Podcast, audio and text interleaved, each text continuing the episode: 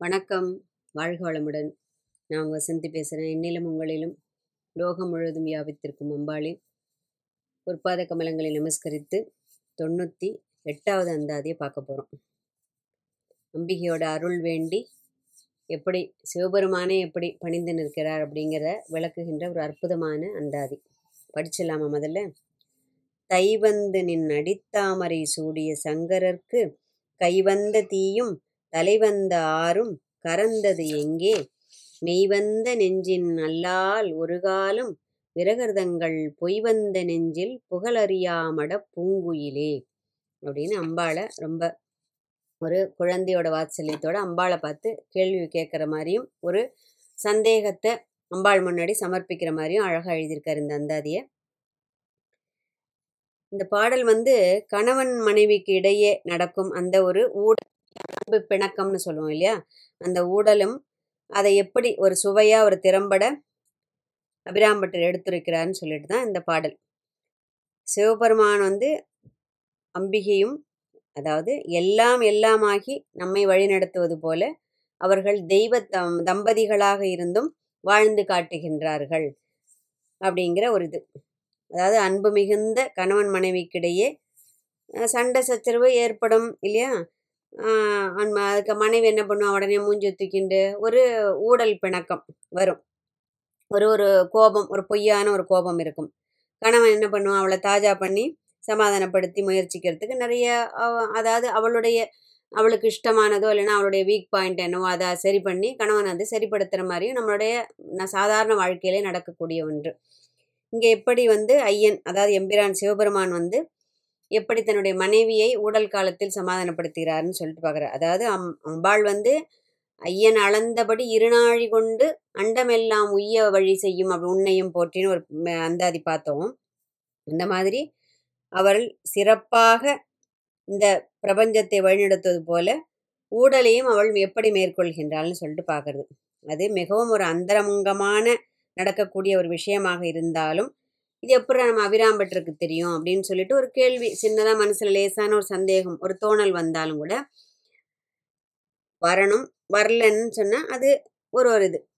அதுதான் நமக்கும் அவருக்கும் உள்ள ஒரு வித்தியாசம். அதை அவர் எப்படி பார்க்குறாருன்னா அம்பாளை தன்னுடைய தாயாக கொண்டு அவளுடைய இடுப்பை விட்டு இறங்காத ஒரு செல்ல குழந்தையாக ஒரு அருட்குழந்தையாக அவர் இருக்கிறதுனால அம்பாள் கிட்ட என்ன பண்ணுறார் அம்மா கிட்ட எப்படி ஒட்டின்னு இருக்கிற குழந்தை அம்மா கிட்டே தன் சந்தேகத்தை கேட்குமோ அந்த மாதிரி கேட்குறார்.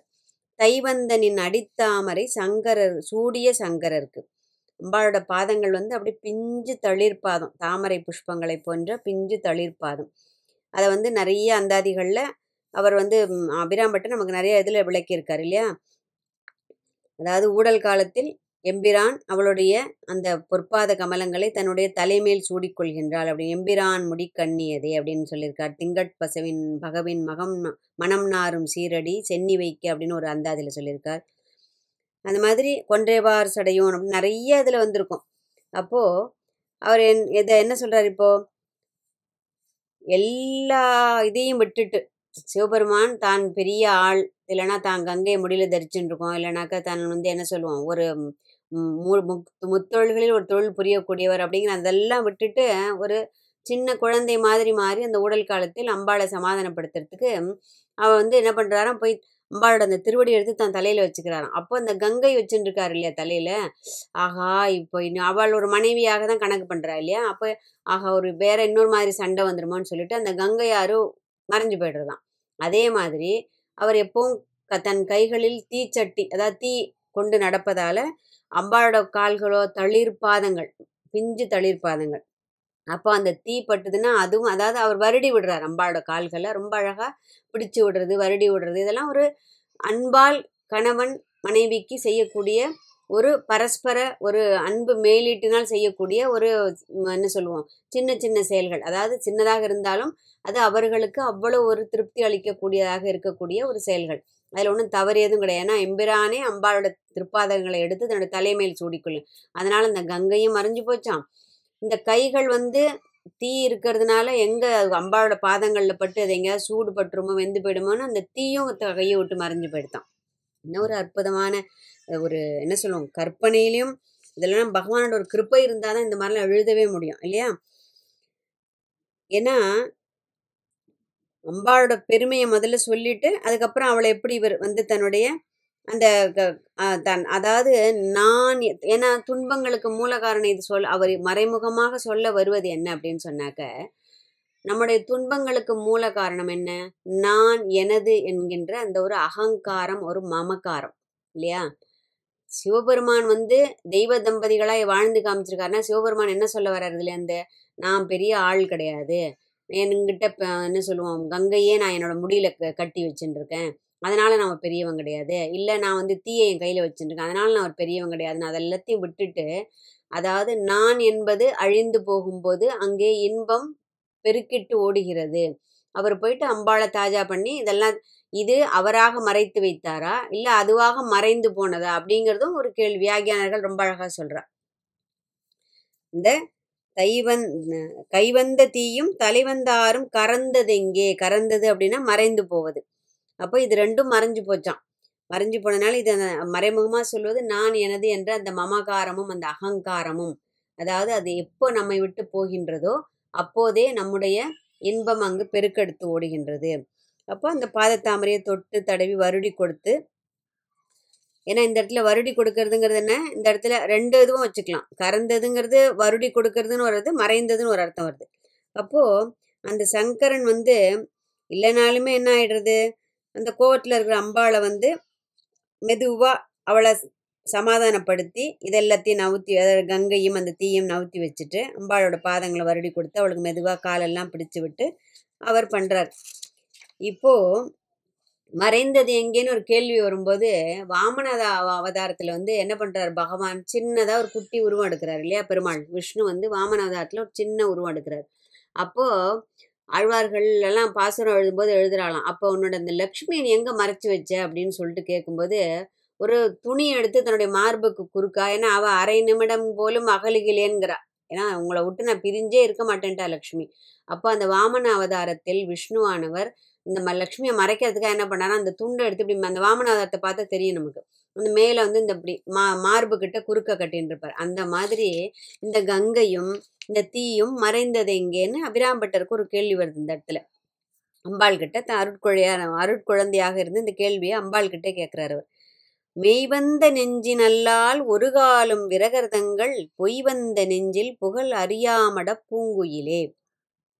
மெய்வந்த நெஞ்சின் அம்பாளத்தோழும் அணிந்த அடியவர்களின் நெஞ்சில் என அவள் புகுந்து குடியமர்ந்து வாசம் செய்வாள். மெய் அமர்ந்தன என்ன? உண்மை ஒளிவிடும் அந்த மனத்திற்கு அம்பாள் ஒரு சுடராக நின்று பிரகாசிக்கின்றாள். அதாவது அந்த மெய் அந்த மெய் உணர்வுன்னு சொல்றோம் இல்லையா? இந்த அம் பிரபஞ்சம் ஒன்று பிரபஞ்சமானது பொய் இந்த பிரம்மம் ஒன்றுதான் மெய் அப்படிங்கிற அந்த மெய் அறிவோடு அன்பும் உண்மையும் கருணையும் ஈரமும் இரக்கமும் எல்லாம் ஈவு இரக்கம்னு சொல்ல அதெல்லாம் நிறைந்த அந்த மனதில் எப்படி குடிகொள்கின்றாள்னா புகழ் அறியாமட பூங்குயிலே. இந்த பூங்குயிலேன்னு இந்த இடத்துல என்ன சொல்ற குயில் எங்க போயிருக்கும்? குயில் வந்து நல்ல அழகான சோலையில தான் வாசம் பண்ணும் இல்லையா? நல்ல குளிர்ந்த நீரோடைகள் நிறைய அடர்ந்த மரங்கள் உள்ள பசுமையான அந்த சோலை போல் இருக்கின்ற அந்த மரங்கள் அடர்ந்த ஒரு இது. அங்கே பூ காய் கனி நல்ல மனம் வீசக்கூடிய மலர்கள் காய் கனிகள் காய்த்து நிற்கின்ற அந்த ஒரு சோலையில் தான் குயில்கள் ஆனந்தமாக கூவிண்டு அப்படியே திரிஞ்சின்றும் பாடிண்டும் இருக்கும். அதுபோல அம்பாளானவள் என்ன பண்ணுறா இந்த வஞ்சகம் இல்லாத வஞ்சகர் நெஞ்சடையாளை அப்படின்னு இதுக்கு முன்னாடியே ஒரு அந்தாதியில சொல்லியிருக்கார். அந்த மாதிரி வஞ்சகர்கள் மனதில் அம்பாள் ஒரு நாளும் போகமாட்டா எப்பேற்பட்ட மனதில் குடிகொள்வாள்? கள்ளமில்லாத அந்த ஒரு நிர்மலமான மனதில் இந்த குயில் எப்படி ஒரு சோலையில் குடிகொண்டு கூவித் திரிகின்றதோ அதுபோல் அம்பாளானவள் அந்த மெய்யுணர்வும் அந்த ஈவும் இரக்கமும் தயும் தயையும் கருணையும் பக்தியும் நிறைந்த அந்த உள்ளத்தில் அவள் குடியேறி குயிலைப் போல கூவி கூவி அதனுள்ளில் ஆடிப்பாடி கழிக்கின்றாள் திரிகின்றாள் அப்படின்னு சொல்லிட்டு அர்த்தம் அந்த இடத்துல. இந்த பாட்டு நமக்கு சொல்ல வருகின்ற பொதுவான ஒரு கருத்து. இது நம்ம எப்படி புரிஞ்சுக்கலாம் அப்படின்னா திருநாவுக்கரசர் வந்து கைலாயத்தில் போய் அம்பாளையும் சிவனையும் தரிசனம் பண்ணிட்டாராம்.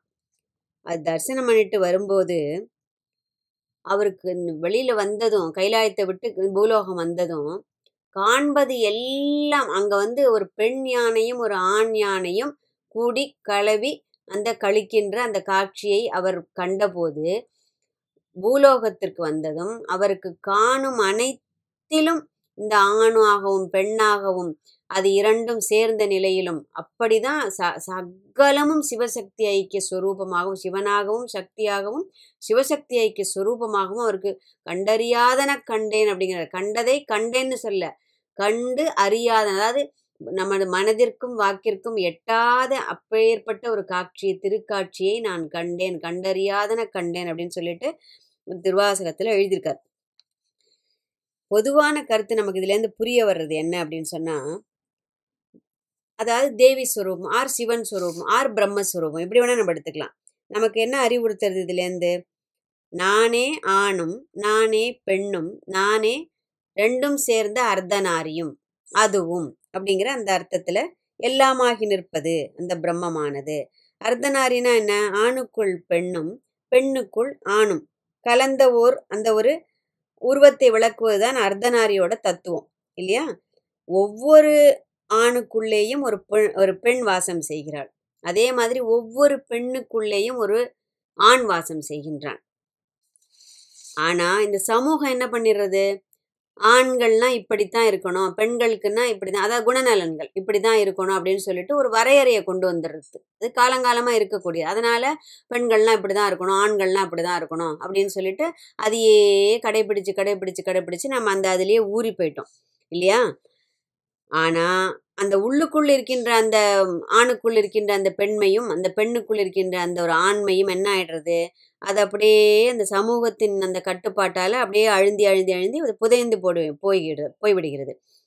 ஆனால் அது புதைந்து போனதுனால அது அந்த தேடி அலைகின்ற அந்த தாகம் நின்று விடுகின்றதா அப்படின்னா ஒரு நாளும் இல்லை.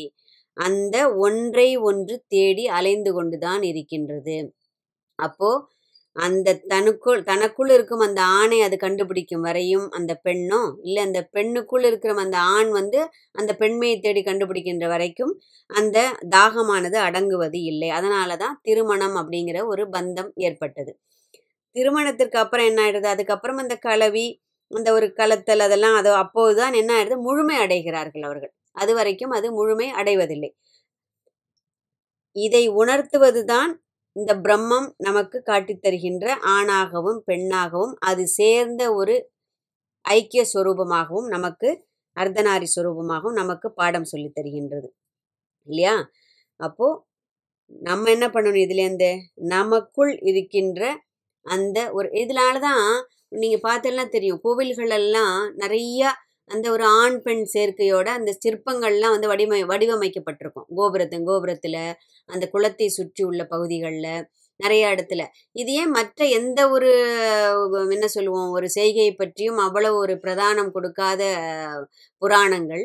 இந்த ஒரு கலவிக்கு மட்டும் ஏன் இந்த மாதிரி ஒரு பிரதானம் கொடுத்துருக்கு அப்படின்னு சொன்னால் அதை ஒரு காம உணர்வுடனோ காம நோ என்ன சொல்ல நோட்டத்துடனோ நாம் நோக்கக்கூடாது. ஆனால் இது பொதுவான ஒரு நியதி.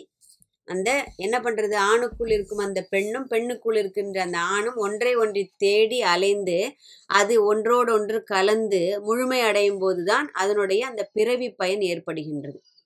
இல்லையா? அதனால தான் தெய்வமும் அதுபோல் வாழ்ந்து காமிக்கின்றது. நிறைய சித்தர்கள் நிறைய முனிவர்கள் பார்த்தா அவர்களும் சம்சாரத்தில் இருந்துதான் அவர்களுக்கு அந்த மோட்சமானது கிடைத்திருக்கிறது. அதனால அது வந்து ஒரு தவறான ஒன்றோ ஆனால் எதுவும் அளவோடு இருப்பது அதாவது அந்தந்த காலகட்டத்திற்கேற்ப பகவான் ஒரு ஒரு வரையறையை கொடுத்தினா குழந்தைன்னா இப்படி இருக்கணும் வாலிபம் வயசுனா இப்படி இருக்கணும் கல்யாணம் ஆன பின் இப்படி இருக்கணும். அதற்கப்புறம் அந்த ஒரு என்ன சொல்லுவோம் சந்நியாச அதாவது சந்நியாசம்ங்கிறது கிரகஸ்தரா கிரகஸ்தில் கிரகஸ்தனாக இருந்து கொண்டே சாரி கிரகஸ்தனாக இருந்து கொண்டே நாம் எப்படி அந்த பந்தத்தில் பட் அதாவது திரும்ப மேலும் கட்டுண்டு விடாமல் எப்படி விலகி நடந்து ஆனால் சம்சாரத்தையும் திறம்பட ஒரு சிறப்புடன் நடத்த வேண்டும் அப்படிங்கிறத படிப்படியாக இறைவன் நமக்கு உணர்த்தும் காட்சிகள்னால தான் எல்லா கோபுரத்துமே ஒரு பெரும்பாலான கோபுரங்களிலும் நிறைய அந்த கோ குளத்தை அதாவது கோவில் குளத்தை சுற்றியுள்ள அந்த செவர்களிலும் நாம் வந்து இந்த காமம் சம்பந்தமான அதாவது காமம்னா இந்த அந்த கலவி சம்பந்தமான நிறைய சித்திரங்களை நம்ம பார்க்கறதுக்கு பார்த்துருக்கலாம் நிறைய இடத்துல. அதுதான் நமக்கு உணர்த்துவது அதுதான். அதனால் எதுவும் தவறு கிடையாது. எல்லாம் அளவோடு இருக்கும்போது எல்லாமே இப்படித்தான் நடக்க வேண்டும் என்பதும் இறைவனுடைய நியதி இல்லையா? அதற்காக தானே ஆணையும் படைத்து பெண்ணையும் படைத்து அவன் வந்து விட்டுருக்கான் இல்லையா? அதனால எதுவும் அளவோடு இருக்கும்போது நலம் செய்யும். அப்போ நாமும் நம்முள் இருக்கும் சிவனையோ அபிராமியையோ தேடி கண்டுபிடித்து அதனுள் நாம் கரைந்து போக வேண்டி உள்ள வழியை அந்த தேடலுக்கு துணை புரிய அபிராமியின் துணை வேண்டி ஒரு பிரார்த்தனையை அவள் திருவடியில் சமர்ப்பித்து தொண்ணூற்றி ஒன்பதாவது அந்தாரியே அந்தாதியில் நான்கு நிலைகளை பற்றி ரொம்ப அழகாக விளக்க இருக்கிறார். பார்ப்போம். வாழ்க வளமுடன் வாழ்க வையகம்.